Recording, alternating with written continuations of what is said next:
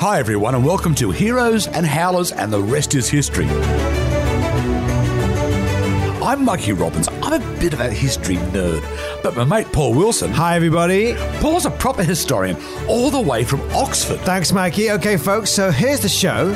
It's about the unsung heroes, the bizarre twists of fate, those weird bits of history that have surreptitiously changed the course of mankind. Yeah, actually, mate, it, it's also about the cock ups. Yeah. Th- those howlers, the moments of madness, they're sometimes tragic, sometimes comical, that have made the world what it is today.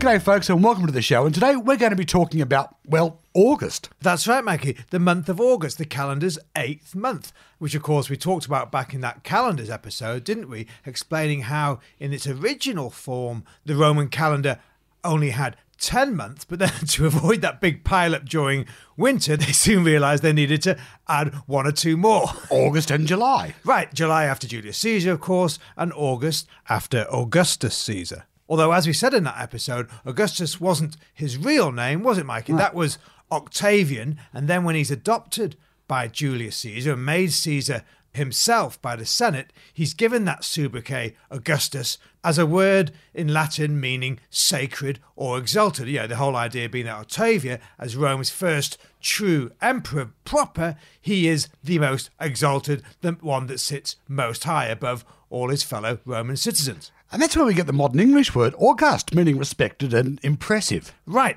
Now, okay. Now, you know from our Mark Antony episode, which was one of our earliest, you know very well I'm not the world's greatest fan of Augustus as Caesar. A backstabbing hypocrite, I think were the words you used, mate. yeah, that's true. But, you know, I suppose I have tempered my opinion slightly over the intervening seasons, and maybe I will give him a, a bit of credit, you know, for, for the Pax, Pax Romana, yeah, yeah, yeah, other exactly. achievements. But actually, Mikey, the bit I wanted to hark back to today involves another episode that we did about Roman traditions, that tradition of adoption. You know, how even the greatest Roman families would use adoption to avoid all the progeny pitfalls of not being able to produce a son and heir. Exactly right, mate. Like we were talking about in that episode about Louis XIV. Right. Well, I was looking over some of my stuff on Augustus Mikey, and I came across something which I had completely forgotten. And because, yeah, like we said in that ep, Romans would go to great lengths to pick out a suitable son for adoption, hoping, in the most part, you know, to secure a good family alliance. And that's why usually you'd find it was the second or third sons who were farmed out to be adopted. Yeah, and I I mean sons, of course, not daughters. Yeah, well, of course, because daughters could be married off and, and you could form allegiances that way. Right, but Augustus, he does something which I think might be the only case of its kind in the whole of history. He actually ends up adopting his wife, Livia. His wife. I know, weird, it's, it's a bit creepy, mate. yeah, it is. And to be honest, Mikey, my first instinct was to think this must have been some sort of, you know, Nero Agrippina Oedipus complex thing. But it turns out that Augustus did this for a very sane, very sober, very prosaic reason. You see, Augustus adopted Livia as part of his last will and testament because he knew there were still numerous important factions in Rome who were keen to see the back of Livia once he had died. And he understood that the only real way he could 100% protect her as you know as one of his own after he's gone was to adopt her. So she survives not just as his widow, but also as his adopted daughter.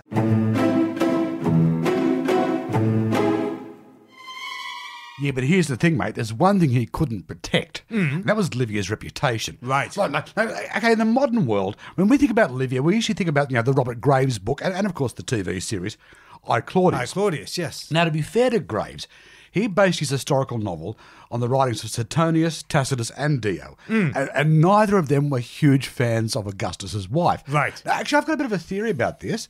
I think for these later historians, it was hard for them to diss the great Augustus, so they actually landed a lot of his evil doing at her feet. Ah. That's just my personal theory. But how's this? Tacitus said she had the aged Augustus firmly under her thumb. Hmm. Also, a real catastrophe to the nation as a mother and to the house of Caesar as a stepmother. Look, it's not so much of a long bow to see that she is actually portrayed as the original evil stepmother. Right. Now, in in I Claudius, she is portrayed as Machiavellian, scheming, and murdering, not only to thwart anyone who wanted to return to the Republic, hmm. but also to install her eldest son, Tiberius, Yes. as emperor. Yeah. She was even accused of poisoning Augustus with a dish of figs. Now, this is most probably a rumour started by those, those powerful opponents you were talking about earlier hmm. who didn't want to see Tiberius emperor. And according to Tacitus, she also bumped off or exiled a lot of other claimants to the top job, which, you know, you can take with a grain of salt. But she was even rumoured to be involved in the death of Marcellus in 23 BCE. Hmm. Then there's the whole tragic tale of Marcus Agrippa Posthumus. Ah. Now, he was the son of Julia the Elder, who's Augustus's daughter. Yes. So as such, he was Augustus's grandson. Hmm. But here's the whole adoption thing again. He's actually adopted by the emperor, by Augustus, as his son, hmm. which gives the kid a legitimate claim. But he's also a bit of a wild lad. Right. He's, he's, actually, he's off the rails. In 6 CE, he's exiled for his unruly behaviour to just outside Pompeii. And in the following year, Augustus, with quite a bit of prompting from Livia, has this banishment made permanent and he's shipped off to an island in between Corsica and Italy. Hmm. By 14 CE, old Augustus kicks the bucket, and there had been some speculation that he was about to let the exiled Posthumus back into the Roman court. Right. But the centurion Gaius Sallustius Crispus puts hmm. paid to any ascension wrinkles by killing Posthumus. Ah. Now, Tiberius and, of course, Livia are the beneficiaries of Yes. this murder. Now, Tiberius goes to the Senate, he pleads his ignorance of the murder, and he becomes emperor, mm. with his mother by his side. Mm. Actually, according to Tacitus and Cassius Dio, a little too much by his side. Right. Tiberius really had some mummy issues. Actually, to be fair, Tiberius had a lot of issues. Just to finish off about Livia, I mean, after she dies, mm. Tiberius vetoes her divine honours. These were only reinstated years later by her grandson Claudius. Right.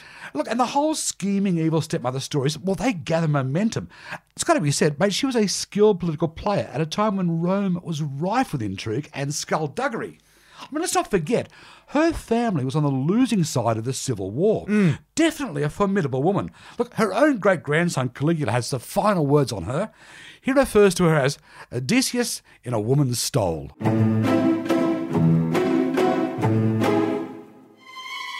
Welcome back, everyone. So, we're talking about the month of August, and we've mentioned Paul's old nemesis, Augustus.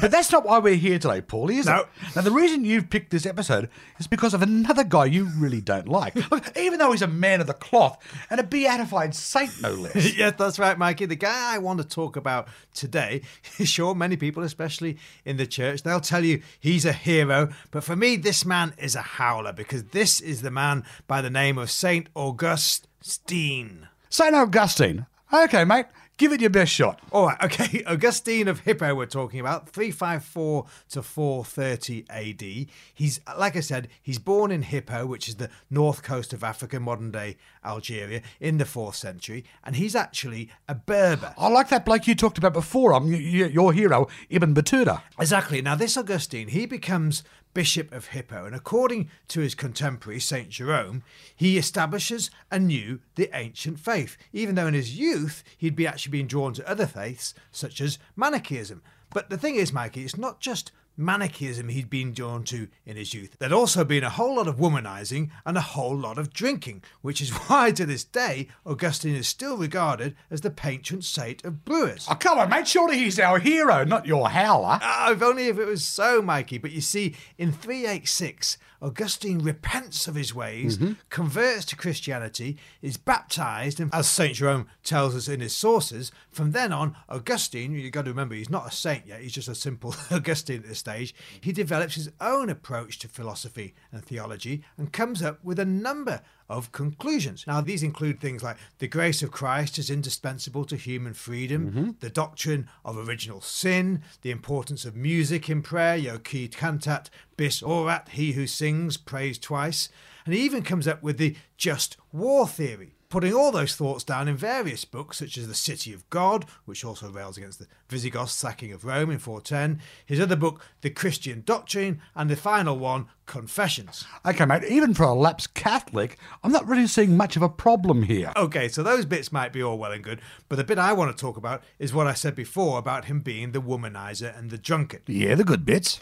well, yeah, but I'm afraid that's where it all goes wrong, because in renouncing this past life of his, Augustine decrees that alcohol should not only be banned, but abandoned altogether, which in my opinion flies in the face of centuries, if not millennia, of biblical tradition. Okay. Well, you see, I think, Mike, if you're going to be a saint, flying in the face of biblical tradition is not the way to hmm. go about it. Because, of course, alcohol and alcoholic beverages, they've appeared in the Bible from the very beginning, both in terms of usage and poetic expression. Yeah, sure, there's, there's also warnings that alcohol is a potential danger that can be unwisely and sinfully abused. I think we both know that, mate. but for the most part, as far as early Christianity was concerned, alcohol was held up as a blessing from God that brings merriment and was cause for celebration. You know, in the Old Testament, there's constant talk about wine being used in sacrificial rituals and festivals. And in the New Testament, of course, you know, the Gospel of St. John, you've got that famous recording of the very first miracle that Jesus performs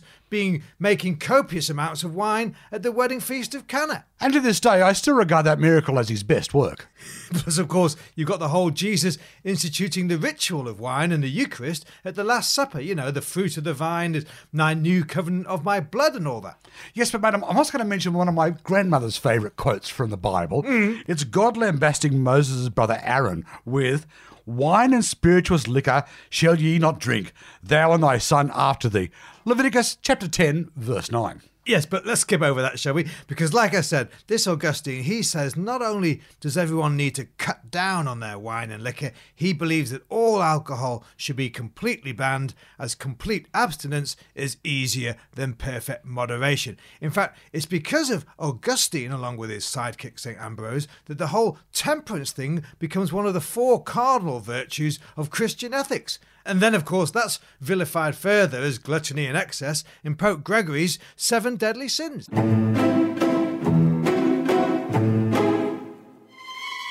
Okay, folks, so we're talking August and St. Augustine, and perhaps predictably, that's veered us across into the seven deadly sins.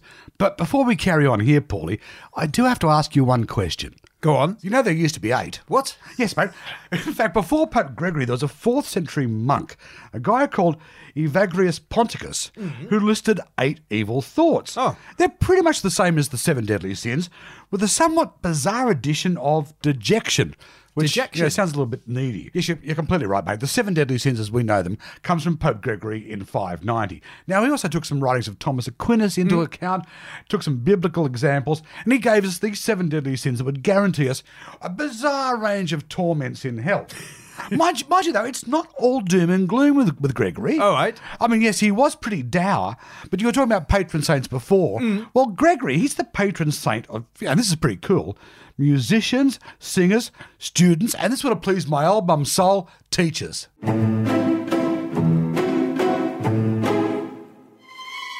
And welcome back, folks. So today we're talking about all things August or August. What have you got next for us, Paulie? Well, yeah, like I said, we've talked about the month of August. We've talked about Augustus himself and even that other famous Aug Saint Augustine. But I have to admit, Mikey, the reason why we've ended up down this bit of a rabbit hole is that while I was back in the UK travelling around London with my kids, my young son Bobby he pointed to the map on the tube and he asked, "What is a Blackfriar?" now, obviously, there were all sorts of questions he could have asked about that famous Yeah. tube map, but that's the one he picked, and that's the one that set me thinking. Blackfriars. Yeah, you see, despite the Reformation in England, despite the dissolution of the monasteries under Henry VIII, England was still home for many years, and in fact still is today, home to plenty of monks and friars. And even though this particular medieval friary may have disappeared, the area to the south of the city of London, where the friary sat for many years on the bank of the Thames, not, not far from the Tower of London and Tower Bridge, in fact, that area is still referred to as Blackfriars, and like many of London's most famous landmarks, has its very own tube stop. So who were these Blackfriars? Well, one set of Blackfriars were the Dominicans, the followers of the Order of St. Dominic, who wore black tunics and black cappas, whereas their rivals, the White Friars, were the Carmelites, as in Mount Carmel in the Holy Lands mentioned in the Bible's Book of Kings. And it turns out, Mikey, it didn't stop there because you've also got the Grey Friars and the Brown Friars, who are the Franciscans, named after St. Francis of Assisi. Hey, mate, a quick question. We, should, we should clear this up. What's the difference between a friar and a monk? Ah, good question, Mikey. And there is a difference because although both friars and monks, both sets had taken vows of poverty and chastity and obedience, friars, they'd said they would do so amongst the wider community, amongst their fellow man, if you think like Friar Tuck in the Robin Hood stories. Right, whereas the monks, they're locked away in the cloisters. Right. But hang on, mate. What's this got to do with August? Okay, so we, well, we mentioned St. Augustine, and the order of St. Augustine was founded in 1244. Now, originally they were known as the Hermits of St. Augustine, but they did stop being hermits after a while, and from then on, particularly in England, they were known as the Austin Friars. That sounds like a car my nan would have had. Right, but be that as it may, like I said at the beginning, there were two sets of friars in medieval England who wore black habits, and along with the Dominicans, sure enough, the other set, the other black friars, were these followers of my St. Augustine. Augustine Blackfriars, gotcha. And that's where we get the name on the map. well, actually, Mikey, I'm sorry to say, but no, I kept on digging, and it turns out that friary was the Dominicans all along, but I'm afraid it's a bit too late for that now. And anyway, St. Dominic didn't get a month named after him, so I'm afraid that's just where we are. Brilliant.